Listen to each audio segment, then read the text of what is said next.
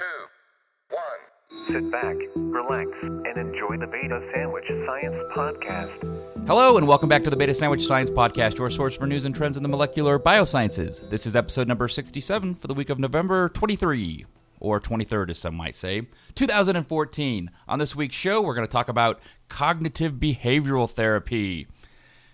The gay gene, does it really exist? The fact that our brains may be shrinking, and Ebola is in your genes, and a whole bunch more. We got a, we got we got lots to talk about. It's going to be fun. Who do we have with us? We have Christian Copley Salem. Say hello, Christian. Hello. He is a graduate student in cell and molecular pharmacology and physiology at the University of Nevada, Reno, and we appreciate his presence today. Yay. We have with us Carolina Balkenbush. Hi. So sorry. I was just thinking about how awesome it is that you introduced Christian in such a way that he couldn't say he isn't. Maybe that was uh maybe you that was that? uh, uh that that was subliminary sublimin am I even saying that word right? It's too early.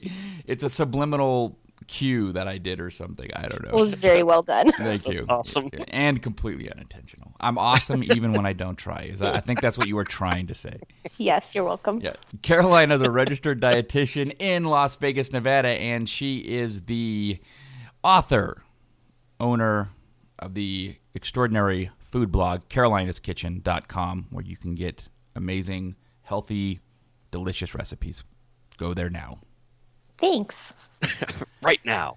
As Stop we- Well, the after the podcast. podcast. after the podcast. Well, you can do it during both because you know one's an auditory and one's a visual. You, it's a, it's a mm-hmm. double down system here. I am Scott Barnett. I am also a PhD candidate in cell molecular pharmacology and physiology, And physiology. and that is me speaking Which- currently. It's always fascinating to me that, that 99.99% of our classes are neither pharmacological nor physiological. It, it th- it is interesting, and it has not escaped me either. But uh, it's more. I, I I feel like we're almost. I don't know. It, there's an old school structure within like so. Uh, not to talk too much shop here, but there's molecular biosciences, and this encompasses things like microbiology, which is typically like like bacteria. Um, virology, it includes um, biochemistry, which is really just like more single molecular interactions, molecular biology. Um, am I missing anything there? Pharmacology, all these things are under that molecular biosciences umbrella, and they're so diffuse and they, they everything crosses over each other that they really should, in my opinion, make it a just a molecular biosciences degree. But I know Yeah. some universities have molecular biosciences PhDs, and I think probably for that very reason. But uh, anyways, Yeah. Yeah, that's confusing to me though, because when you get a PhD, it's so much more specific than that. yeah. Well, I think the Yeah. argument is is that you can't really have. You can have a degree in one of those, and you can focus on one of those, but you really can't do your job in any one of those without using pretty much all of the other ones. Yeah. you know um, it, it used to be that way but the fact is the the way we're we were moving forward in the sciences is that there's so much more uh, overlap between all the disciplines that it's just not possible to be so focused in one area but i don't know whatever Got it. semantics Yeah. so what we do this week Nothing. Um, oh come on yeah. Not really. Nothing much. Well, I'm going to start out, and you guys can think of something because I want That's to. good. Uh, the Do that. people care. Uh, Dharma and I did this cooking class. So for my birthday was like a month ago, and uh, Dharma said, "Oh, I, I'm getting us this fun cooking class because I really like to cook." So we went to this local like cooking class. It's like a couples class. So you get there, and then like they have all the ingredients, and then they you guys make a meal together, and and uh, it was fun. Like we did the we actually cooked something I never cooked before because I don't really eat like a lot of pork, and it was like a pork roast. But then they had, and this is something. This is the key. You wrap it in pancetta, and then you mm-hmm. cook it right. And when you cut through it, like the pancetta is really salty, and it has a really like super porky taste to it. So, it, and because a pork roast is kind of plain, believe it or not, and then when you cut, so you get this little like crust on it from the pancetta. Delicious. Anyways, a lot of fun. It was a good time.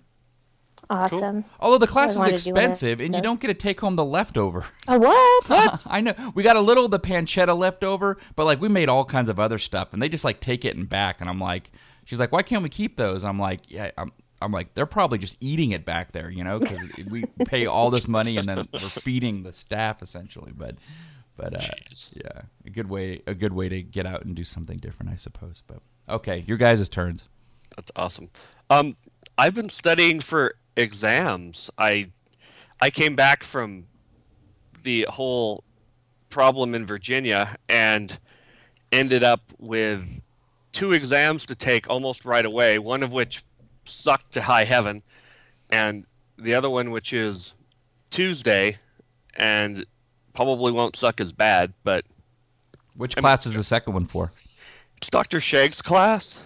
Oh, this is your one-on-one class. Yeah, and it's really just 413 uh, Zilla. Uh-huh. Which, Uh-huh. for anyone who doesn't know, 413 is an undergraduate class in molecular biophysics, which had almost nothing to do with physics, and um, it was really just that a class. yeah, it was just really just a protein class. But it was a really But- good class, man. I learned a lot, a lot about a lot of Yeah. protein structure and function. I Yeah. mostly just love telling people that I was taking macromolecular biophysics. Yeah. To maybe sound like such a freaking badass. Part about it. I agree. I totally agree. But um, And you have to say it the graduate nonchalantly when you do it. Yeah. You're like, Yeah. oh, I'm just tired, you know. You know, yes, I'm getting an A in, in molecular biophysics, but it's just a lot of work. yeah. Don't forget macromolecular. Yeah, macromolecular. but but if you've taken her classes, her exams are pretty straightforward. Like they're all short answer. They're just like the final was, right. uh, which is. I took that class for her first semester teaching it, so oh, did you? there was, there was an especially large curve that year. Oh, Uh, ours, was, ours was pretty good. It, I mean, people were having trouble with it, it's because they didn't study enough. But none of the test questions, they're all like, name this, name two of these, Right. name one of those, uh, draw this. Um, and this is exactly what these questions are. As a matter of fact, one of the questions on my test was draw a beta sandwich. yes, yeah, I remember that was on mine too. Draw a Greek key, like all these fun domains. right. You're like, ooh, I can do that one. this was uh, that's where Beta Sandwich came from, man. Yeah, I know. That class. That was the that was the the genesis. Yeah, but this is basically just the graduate version of that, and Uh-huh. uh, it so it's cool. Same test structures, and she gives us a study guide with all of the test questions on it. Um, Dude, well, did I hear that right? She, Yeah. She what you a way to one could reword that is she gives you the test.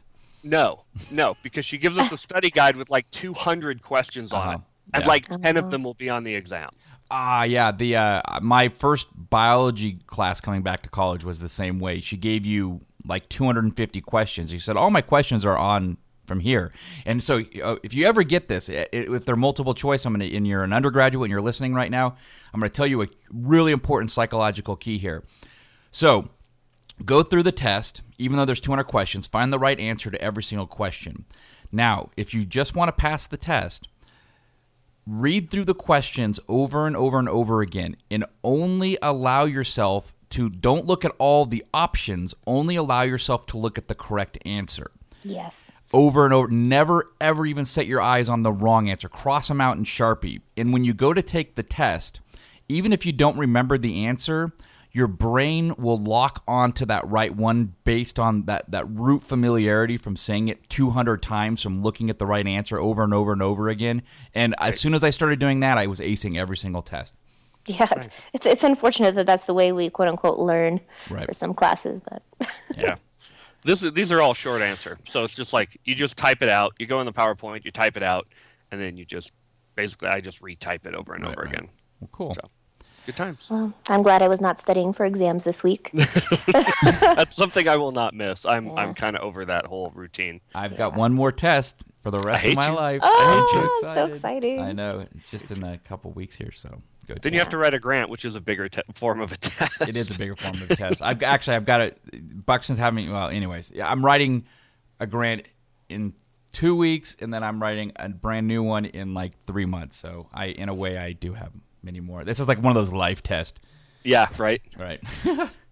At least it's stuff you like, so whatever. Indeed, indeed. So, um, and then right before we get into uh, the science here, I want to tell people. So, uh, we have lots of spaceships going around the solar system right now, which sounds like science fiction, but it's not, of course, and it's awesome. And you think I'm going to talk about Philae, but I'm not. I'm going to do that a little bit later. I know this is the molecular biosciences podcast, but they uh, the uh, uh, JPL uh, Jet Propulsion Laboratory uh, from NASA just put out some new photos of Europa, which is uh, one of the larger moons of Jupiter, and it's the ice planet there. Um, I think the four big ones: Europa, Ganymede, Callisto. And I'm missing one here, Io. Um, but they so those are the four big ones, and and uh, and Europa's freaking awesome, and they have these super beautiful high resolution photos of Europa that look like they just they're complete science fiction, but they're not. They're totally cool. I'm putting the link in the show notes. Go there and um, and enjoy. As a matter of fact, um, I'm sending it to my colleagues as we speak. Ta-da! There you guys go. Um, so, having said that, I think uh, we should probably move on to Science Blast. Pew pow. Wow, that was opera. Thank you. wasn't good Gorgeous. opera. It was opera. That's getting worse. So, um, let's talk some science. Christian, I really am curious to know your thoughts uh, on the science behind this paper. I just randomly was looking around and it said something about every once in a while you get these stories that come up that are like gay gene. And I'm like, oh, Christian will talk about this. So, Yeah, give it to the gay. give it to the gay guy. Such a stereotype. So, is there a gay gene? Um. Okay. My opinion, probably not. But here's the here's the problem. Okay, I'm gonna I'm gonna do a little background because in order to for me to say what I think about this paper, um, everything has to be sort of on the table. So one of the things that people have always had the impression of from the outside is that genetics is a one-to-one thing. There's a gene that makes your hand, there's a gene that makes your eye, there's a gene that makes you hate ketchup, there's a gene that makes you like fish, whatever. All of that stuff is totally BS. Um, the real, the actual way to think about these things is that your genes are a set of blueprints that help your body develop. And they, of course, then influence things like behaviors and so on and so forth. But to say that there's a one to one mapping ignores the complexity of development. Um, there's only, you only have what, what is it, 30 to 20,000 genes, active genes? You have maybe hundreds of genes that are involved in development directly. Um, there's no way that that many genes could create the complexity and multitude of desires and things that go on. Um, and Scott and I could argue about free will on the podcast, but we won't. Um, but basically, you're created by your environment in the womb, your environment outside the womb, your genes, everything. They all play an interactive role in making you who you are and how you look. And so the idea that you can find a one to one mapping is unlikely at best. There are a very few rare exceptions where a specific gene is linked to a single thing, like uh, what's the sickle cell anemia. Right. Sickle cell anemia is literally a disease where one point mutation in a gene causes the disease. Right. Um, there are genetic diseases where a specific mutation or a specific allele will cause you to have the disease. But in general, genetic problems are complicated and not always a simple fix. And so this idea Like that autism, probably, right? Oh, most likely. Um, Right. Even if there are genetic um, predispositions, whatever that even means, um, those predispositions don't mean that you're going to have autism. And that's the danger. One of the things that, that I really feel like we need to emphasize as a culture before getting into this age of genomic medicine is that if you go to somebody and you say, well, you have some risk factors for heart disease, that does not mean you are going to get heart disease because people have this predestined genetic doomsday kind of attitude, and it's just simply wrong. Um, if you have a mutation, you'll probably have sickle cell, but that's that's the outlier. That is the exception, not the rule. Um, right. So of course, then the march for the gay gene is not just a scientific endeavor, but it's a political endeavor, it's a social endeavor, and honestly, it doesn't matter. It doesn't matter either way whether you can find a gene for it. It is a developmentally regulated process that may or may not have simple answers. And honestly, I don't know why we care so much. Um, as a society, we care because we have a political agenda that's tied up in it. And to that point, um, after reading this paper, I read a whole bunch of commentaries on this paper. And then I did the one thing that you should never do, especially in this Responded? thing. No, just read the com- just reading the comments. Just reading even- the comments. Ah, don't even read the comments. It's terrifying. It, it's just so full of trolls. It isn't even trolls per se. It's people whose understanding of genetics is inversely proportional to their confidence in their understanding of genetics. okay. That's a great comment. And we all know that that is a huge problem. The less you know, the more likely you are to think you know more. right.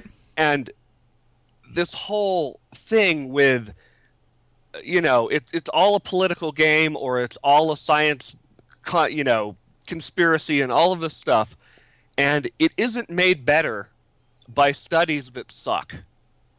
So, d- did this study suck? It did. And Was there what- actual molecular biology behind it, or was it like what were they looking at? It is. It's an old school. Okay, this is weird. It's actually just an attempt at a replication.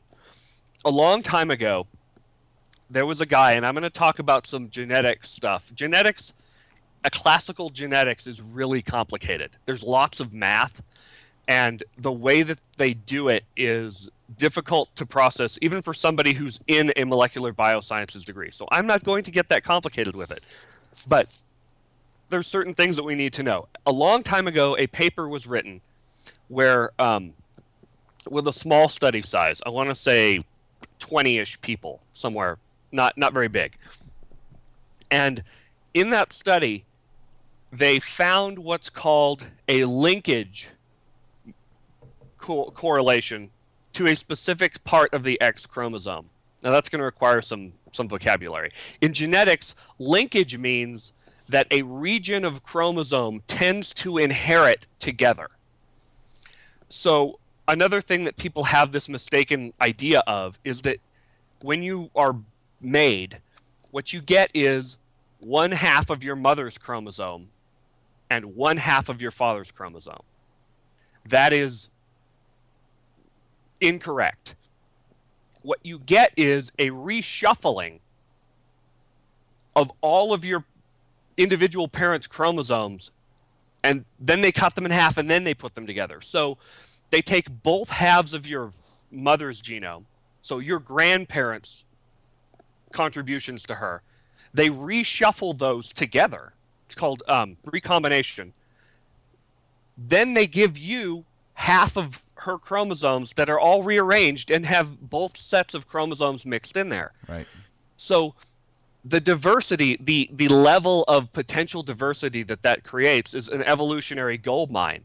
That's why people don't look exactly like their parents, um, and why they aren't it always. They're a weird mix of their grandparents' personalities, and I mean all kinds of diversity goes on there. So if I remember from genetics, it's it's relative how much they get mixed up is relative to their closeness to the centromere, right?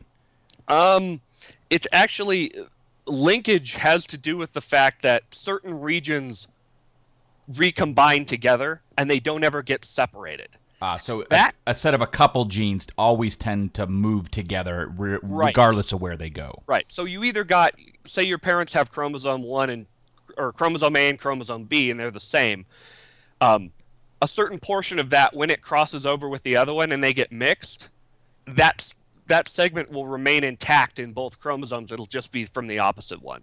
Got it. Uh, so classical geneticists, this guy named Morgan, came up with what's called a centimorgan, which has absolutely no relationship to physical distance at all. When you say that something is one centimorgan away, what you're saying is that there's a specific recombination probability between those two genes. So if gene A and gene B recombine less than a certain percentage of the time, they're most likely linked. So that's how they measure this linkage. They figure, well, if we look at how often they're recombined, um, we'll see the percentage of recombination. And if it's really low, that means they're linked. If it's really high, that means they're not. So what he'd do is he would map out chromosomes based on that information to try to get a, an idea of what is close together and far apart. And you could figure if something's recombined constantly, it's probably further apart than if it's never recombined. And two completely separate parts of the chromosome can't be linked because there's a hundred of hundred recombination sites in between that could separate them during that process. So what happened was it, for the gay gene, this guy did this study where he looked at linkages. He looked at the po- probabilities of recombination between SNPs. And now SNPs are single nucleotide polymorphisms. That means he found unique polymorphisms to the population he was looking at, and then he did math to figure out whether or not those were linked or not linked. And then he drew a correlation to areas of chromosomes that areas of chromosomes, not genes, areas of chromosomes mm-hmm. that were most likely preserved under the phenotype that he was looking for. And Which the phenotype gay? that he was looking at was that people self reported on the Kinsey scale, which um, the Kinsey scale is basically how gay are you? And- I'm not kidding. And it goes from um, From zero to fabulous. yeah, it does. It totally goes from from zero to RuPaul. Um, but it actually goes from zero to six, and typically, gay men self-report on the extremes. Now that doesn't mean that they're there. Realistically, how you know it? People lie about sex. People don't understand their own sexuality. So, if you ask a man the odds are that they're going to respond either zero or one, as in very heterosexual, or five or six, very homosexual. When you ask women, you get a zero to six spread. Yeah, you, You do. get you, you, you get a damn it. You, you get I was about to say you get the rainbow of fruit flavor, but it is true that women self-report as quote unquote bisexual spectrum sexuality where men tend to polarize. So what the guy was looking at was a 5 to 6 answer on the Kinsey scale, which means they said, "Yeah, I'm super gay." Very gay, right?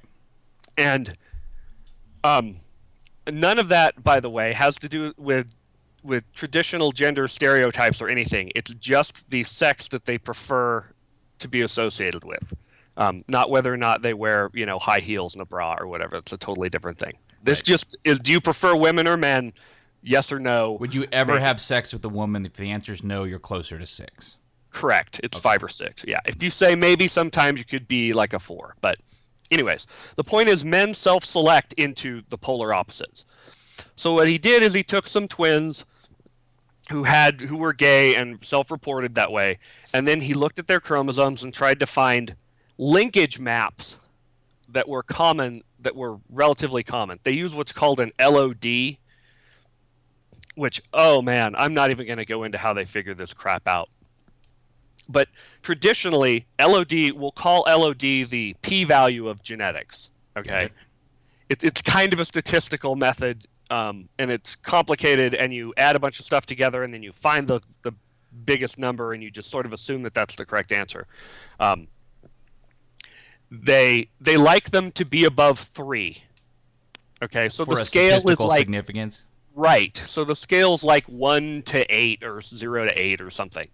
Um, so the guy, um, I don't, I didn't read his original paper, but basically he he found what he claimed to be a link to chromosome X, which makes a lot of sense in a genetic context because the thing that people have a problem with in terms of a genetic pro- gene for gayness is that it doesn't propagate itself. It has no reproductive value, quote unquote, which you could even argue about that, but that's the argument is that if it has no reproductive value, it's literally the opposite of reproductive value. How could it stay in the population. It would go away. If everyone that got that gene refused to, rep- to reproduce, the gene would go away.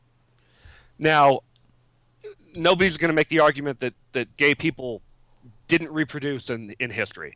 Yeah, Okay. hold on. Let me let me put one thought there though. So, but if you have a if you if it takes so let's say you have the gay gene is actually three different genes that are spread across several chromosomes, and if the so rare, I mean, it makes sense that the parents of gay people are rarely gay themselves because they're choosing to reproduce with someone of the opposite sex.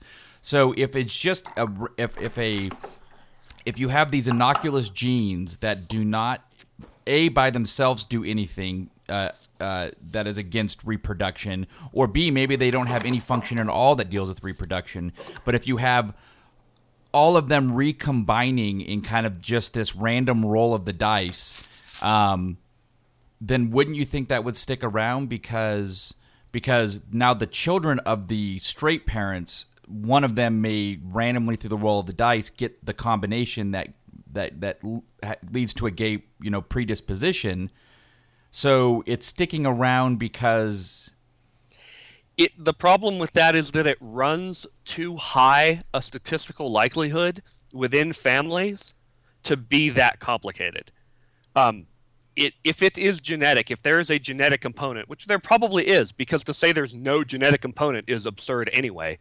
Um, it the probability is that it's not probably more than one or two um, genes that contribute to the propensity to potentially think that it may be associated with gayness or whatever.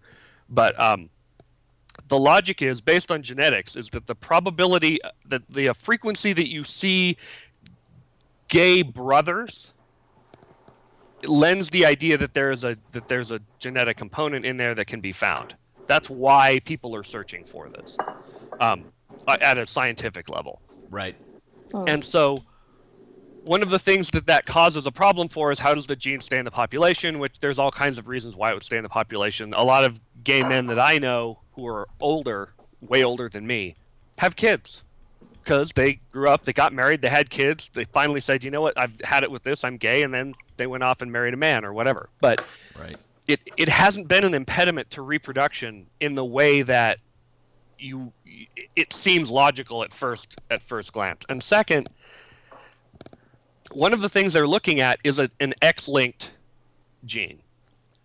And you get your X-linked from your mother. And so if there is a, a reproductive successful increased probability from that gene in a female and it causes men to be gay, it's going to propagate in the population. That's Right. one. That's the logic of what they're doing. Um, whether or not that is true has yet to be shown because, as I'm about to tell you, this study doesn't show it. And again, we get a we get a title: genome-wide scan demonstrates significant linkage for male sexual orientation. Actually, it was not st- statistically significant.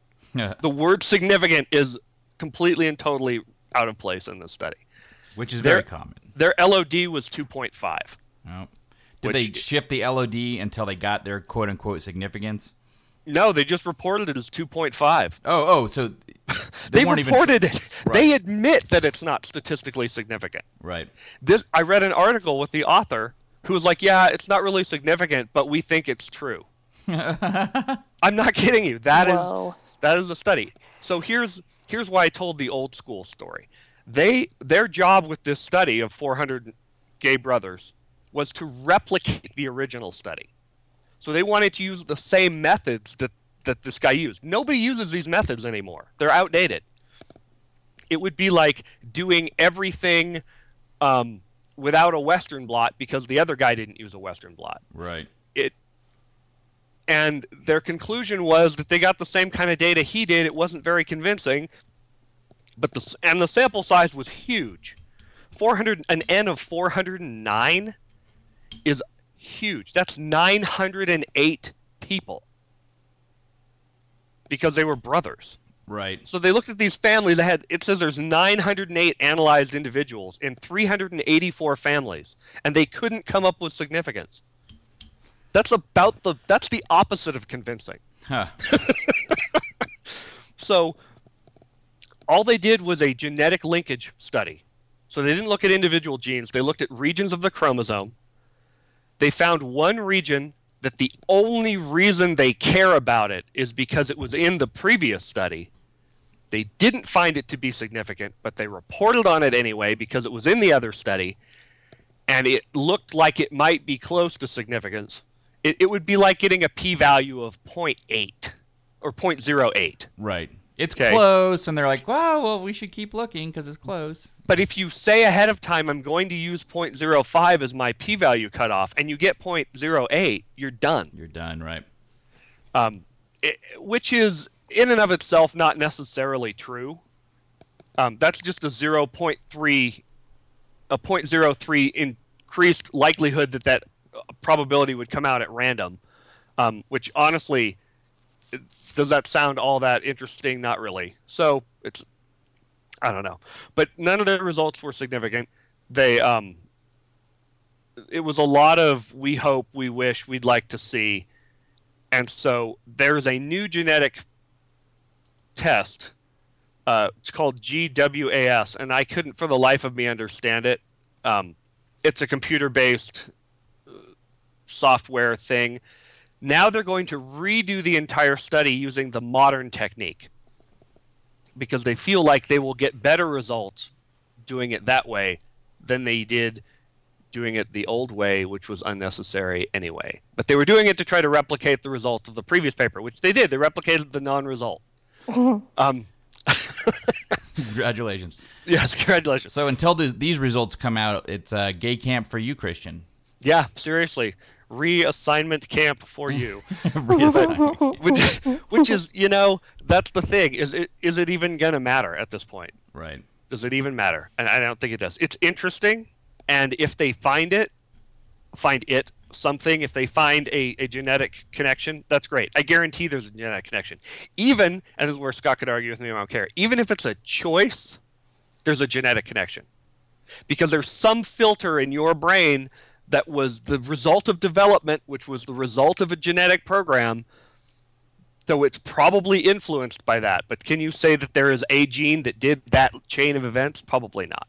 Any So- any behavior at all, even if it's gr- hugely influenced by society um, or your upbringing, you know, the whole nurture thing, it all has a basis in a gene. Behavior is completely genetic, and then it gets filtered and changed through exposure, but it all has a basis in your in your Correct. I mean, you talk to anyone with children, they say that they're they say that their kids when they're like three years old are like like they're kind of who they are in a weird way. Like you you there of course things change, but th- it's so set in stone in a lot of ways. So Yeah, very much my brother. My brother's personality has been very consistent since he was like four, right. and and he knew what he wanted to do with his career at four. So you know that's to be envied. Um, but Yeah, it's it's interesting to me that this kind of research is uh, sounds like it's fairly well funded.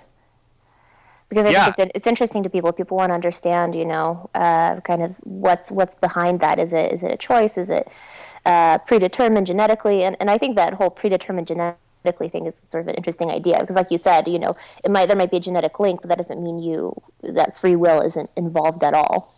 See, and I don't buy the free will argument at all because I don't believe in free will in any sort of way. And Scott and I can sit for hours and argue about Red this. light, red light. Right, red light. the point is that that all becomes until until the free will debate is settled. That maybe becomes maybe a free will maybe free will is the wrong wrong word but i guess uh, self-control in something like if if you were to find out that somebody is predisposed to alcoholism genetically doesn't mean that they're doomed to be an alcoholic for sure right. there still has to be some degree of choice involved in that But then we but then we say things like, "Are they doomed to be gay?" yeah i know That's Well. I mean, is it that bad?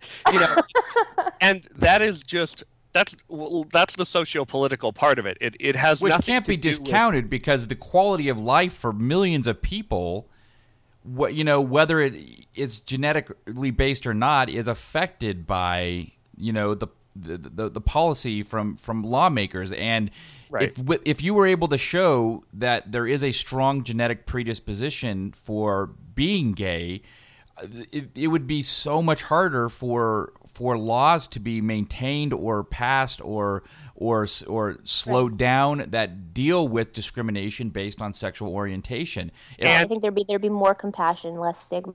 It'd be, it'd be and good I would thing. love for that to be true, but there it's a double-edged sword because the moment it's genetic, it's a defect and can be corrected. can we fix it? Let's get you some gene therapy so you'll that's you'll, why you'll that's like why Playboy. you're not gonna you're not gonna win this socio-politic game through that. It is Uh-huh. gonna have absolutely no effect on it. It would just change where the the fight is being quote unquote made, Right. but it would have absolutely no effect on it. No, whoever has an opinion is going to have that opinion, and if it's genetic, they'll just change their opinion to fit the genetic part of it. But it isn't gonna it isn't gonna change anything, which is why I don't think it's that important.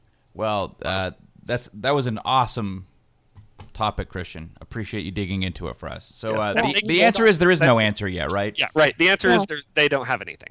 You have to report on it again when they do the retest with the new methods. With the Yeah, GWAS. interesting. Which it'll be like ten years from now, but whatever. Yeah. Well, we'll still be recording for sure. Yeah, absolutely. Yeah. uh, uh, this week on the Beta Sandwich Science Pod, episode 647, Right. the gay gene. awesome. Um, Carolina, Yes. I want to Okay. hear about cognitive behavioral therapy. Let's do it. Okay, I'll, I'll be I'll be fairly brief with it.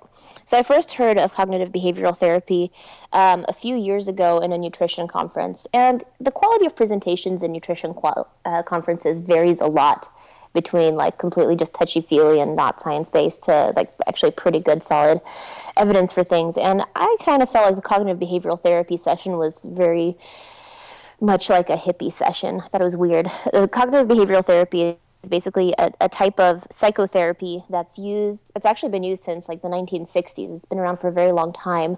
Um, it's a type of therapy used to treat depression, anxiety, schizophrenia, eating disorders. Um, actually, a, a large variety of conditions, and um, it's generally considered like a, a top choice in treatment for a lot of these things. Um, so uh, I, I decided to look into it again because Nature News is, is doing this huge feature on uh, depression right now. So they have a whole bunch of interesting articles about it, and they have a whole article specifically on cognitive behavioral therapy. Um, the reason they're focusing on depression is, is it's uh, a disorder that affects over 350 million people, according to the World Health Organization. world. Excuse me. Bless you. and they say that, that it's the disorder that uh, takes the most uh, time away from the world because of the, the number of, of lost hours due to disability. Um, I guess it, it's it's more of a long term condition, and I know there's a lot more attention with it now um, with Robin Williams' death. So I, I know kind of culturally, um, we're, we're more interested in learning about it and uh, knowing how to treat it effectively. So, um, cognitive behavioral therapy basically teaches you to be your own therapist. And a lot of these, I, I remember when I was taking psychology classes in undergrad, I thought a lot of a lot of the topics I learned were things that I knew, but I didn't know I already knew. And cognitive behavioral therapy is one of these things that seems pretty common sense when when you learn about it. Um, but it actually works. It's like, it's like a, a real thing that's been studied. So basically, what the therapist will do is that they'll meet with a person who's depressed every week, and they'll teach them methods for kind of evaluating their negative thought patterns and teach them to re- to catch those negative thoughts and respond to them differently than they would automatically do. So, as an example, if you're just really insecure and you have a, a coworker who you just think is just so much smarter and better than you, or maybe a classmate, um, then you can kind of get into a depression by thinking like, okay, you know, I'm worthless, I'm terrible, this person's way better than me. But a therapist would work with you uh, and basically have you, point, you know, point out the facts. What are some good things that you do? Um, what are some things that you don't do so well? What about this other person? Are there any things that they don't do so well? And it kind of gives you more of a realistic idea of what's really going on, and you can respond more rationally to your negative thoughts. Um, and it's proven to be very, very effective. Um, not for all people with depression, but um, it's been shown to be effective in between, they say, 42 to 66 percent of people with depression, um, even beyond the treatment time, which is usually like 12 to 14 weeks, up to 20 weeks um, depending on the case. Uh, antidepressants, on the other hand, have a success rate of about 20 to 40 percent. So, um, And there was that did- article, geez, that just came out a couple months ago, um, which the pharmaceutical industry is not terribly thrilled about, which shows that un, under mild to moderate depression, uh, what do you call them? Uh, um, most therapy, most pharmaceutical therapeutics are completely ineffective. Um, like statistically, completely ineffective, even for moderate depression. Un- now, Yeah. severe depression, they can make a huge difference. But but to your point, uh, the, the the drugs don't aren't always tapping into the problem. Right, and so so the way I probably the best way to look at it is depression isn't just like a single disorder that always works the same way. It's like Yeah. different par- parts of your brain can be messed up in different ways, and maybe in some forms of depression, maybe the more severe forms, an antidepressant can target that issue better than cognitive behavioral therapy. But the the research that they've done shows that cognitive behavioral therapy works on the way that your prefrontal uh, cortex works and your amygdala. So your prefrontal cortex is the part of your brain that um, assists in planning, um, complex thinking, decision making, um, basically processing complex um, thoughts. And your amygdala is sort of like the, the emotional part of your brain that lights up whenever you, you have intense feelings. It's like your, your limbic system. Um, so in people with depression, a lot of the time with um, functional magnetic um, imaging, they, they, they see that in your prefrontal cortex, you have decreased activity. And when you have decreased activity in prefrontal cortex, that means that you, you have, kind of have a tendency to have increased activity in your amygdala, in the emotional part of your brain. So it's almost like letting your emotions run away with you. Um, so with cognitive behavioral therapy, what they start to see is that you have increased activity in your prefrontal cortex. You're able to think more critically about a situation more clearly, and then that therefore will decrease activity in the amygdala. Um, so they've seen that, but it's it's kind of a difficult thing to study. Um, it, it's hard. You, you can't really do studies on cognitive behavioral therapy like uh, double blinded, which would be the gold standard of research, because a therapist will know which patients are getting that type of therapy, and the patient will obviously know whether they're getting a placebo or not. Um, it's not like you can just take a, a, a pill and it would be similar. Um, and it's also underfunded. You know, studies on antidepressants are much better funded because you have all these pharmaceutical com- companies interested in doing the research. But with CBT, it's um, a bit more of a struggle to get funding.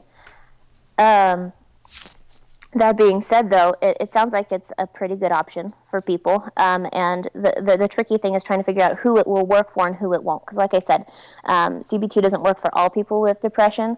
It seems to work better for um, people who have some kind of a problem with that prefrontal cortex amygdala connection.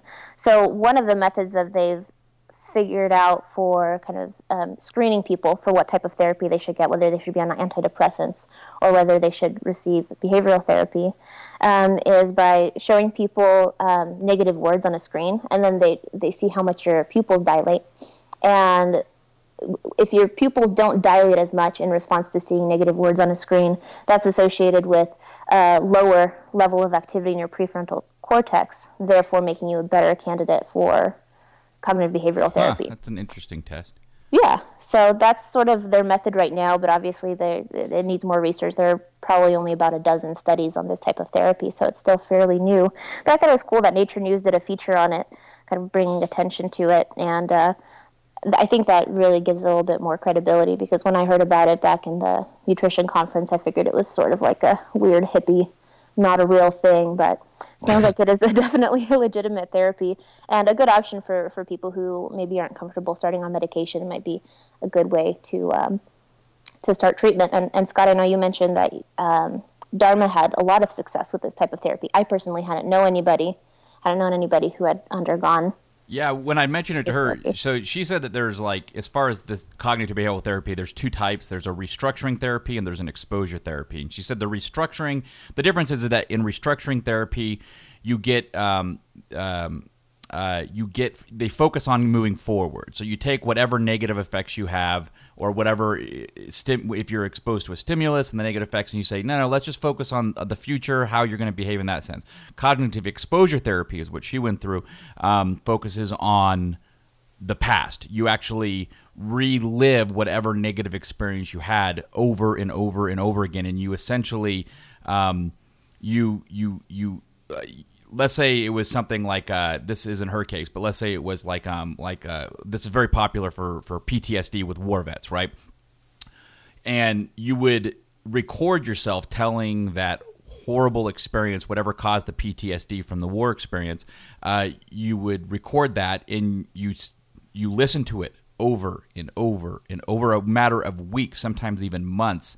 Uh, you you you verbally say it over and over and over again until you've done this hundreds, if not thousands, of times, and you are kind of to your point, which I didn't think of the the the the, the neurological aspect of it is that you are you're kind of numbing the experience. Your your your brain is rewiring so that rather than you know, imagine if you told any story a hundred times, you would just be over it. You know what I mean? At a certain point, and I think that's the idea. And it must be shifting to this more innocuous frontal lobe logical side and away from that, that deep emotional response you get in the amygdala. And and um, and she had enormous success. And I know it's popular for a lot of vets. And um, um, and so I mean there is it's very anecdotal my ex, you know her experience. But but ultimately um, I guess for some people it works great you know?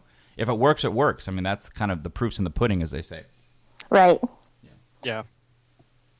so good Man, times. that was kind of an anticlimactic ending, but yep, that's it. Uh, super cool. Um, we don't do we don't do a lot of neurology, so it's always nice to hear about that a little bit there. Yeah. Um, so uh, we moved pretty far along here. I'll, I'll just do a couple like short little tidbits here. Um, uh, I know I said I was going to talk about uh, about uh, marijuana and uh, and and um, certain um, what do you what are those called uh, when your brain doesn't work right? Uh, mental disorders. apparently, which I am suffering of one. Uh, but uh, I want to do a little more, dig into it a bit more, so we're gonna have to wait on that. But uh, so I had already mentioned one space story. I, I would feel remiss if I did not bring up this other space story here. So. Um, we've all pretty much heard of Rosetta at this point, which uh, not the stone, the spacecraft that is flying through space. Um, there's a really cool mini documentary on PBS, uh, which you can get online for free too, uh, where they go through the whole process of what it actually did.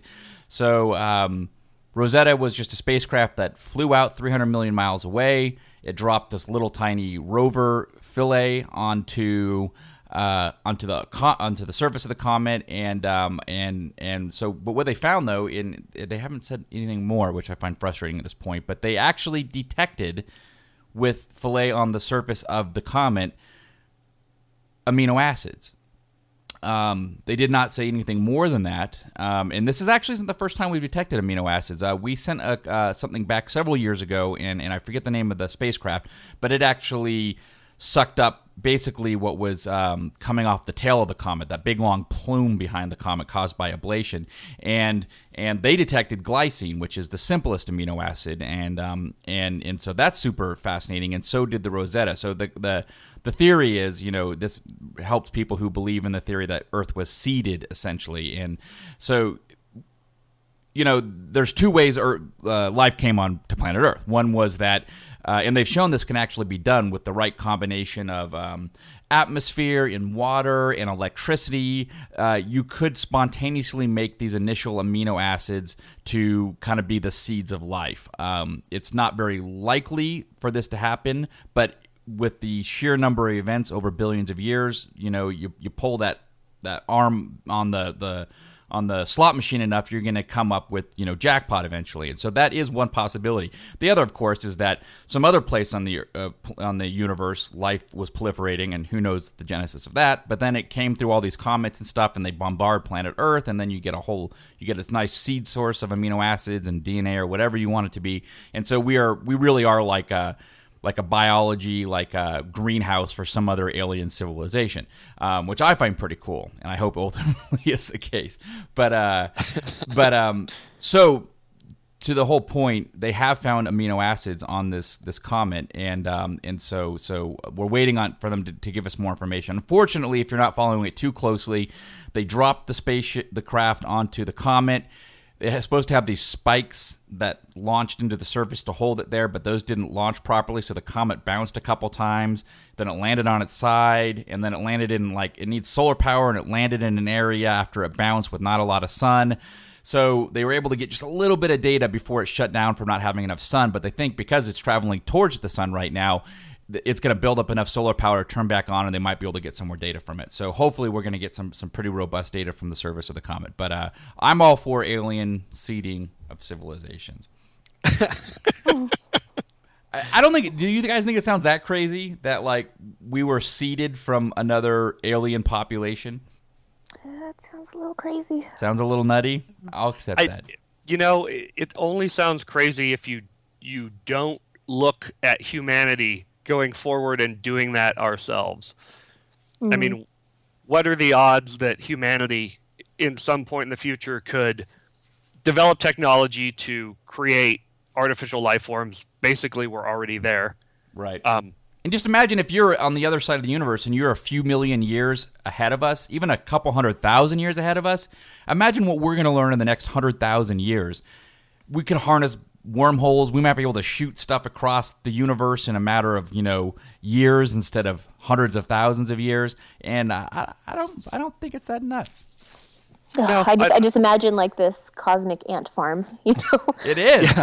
Kind of watch just just for the sake of entertainment. So, um, all right, that's that one side note. So uh, we are already at 50 minutes, so I'll just do one one more really small one here. You guys can choose. You want to learn about Ebola, giant cancer genes, or uh, why mice suck? uh, Ebola. Yes, please. All right, Ebola it is. We'll save the other two for later on. Um, so it turns out that if you get Ebola, uh, your outcome, so uh, whether or not you should, it turns out that if you're exposed to the virus, whether or not you it's just an inconvenience and you're not feeling well and you're very sick versus if uh, you need to oh update your will is based largely on your genetics they're finding out. Um, your response to the virus is based on a uh, on a genetic predisposition to how you're going to deal with this specific virus. Um, or as this paper put it uh, the paper's title is it's in science called host genetic diversity enables ebola hemorrhagic fever pathogenesis and resistance and what they said was phenotypes this is the how sick you get phenotypes range from complete resistance to lethal disease to um, severe hem- hemorrhagic fever characterized by prolonged coagulation times and 100% mortality.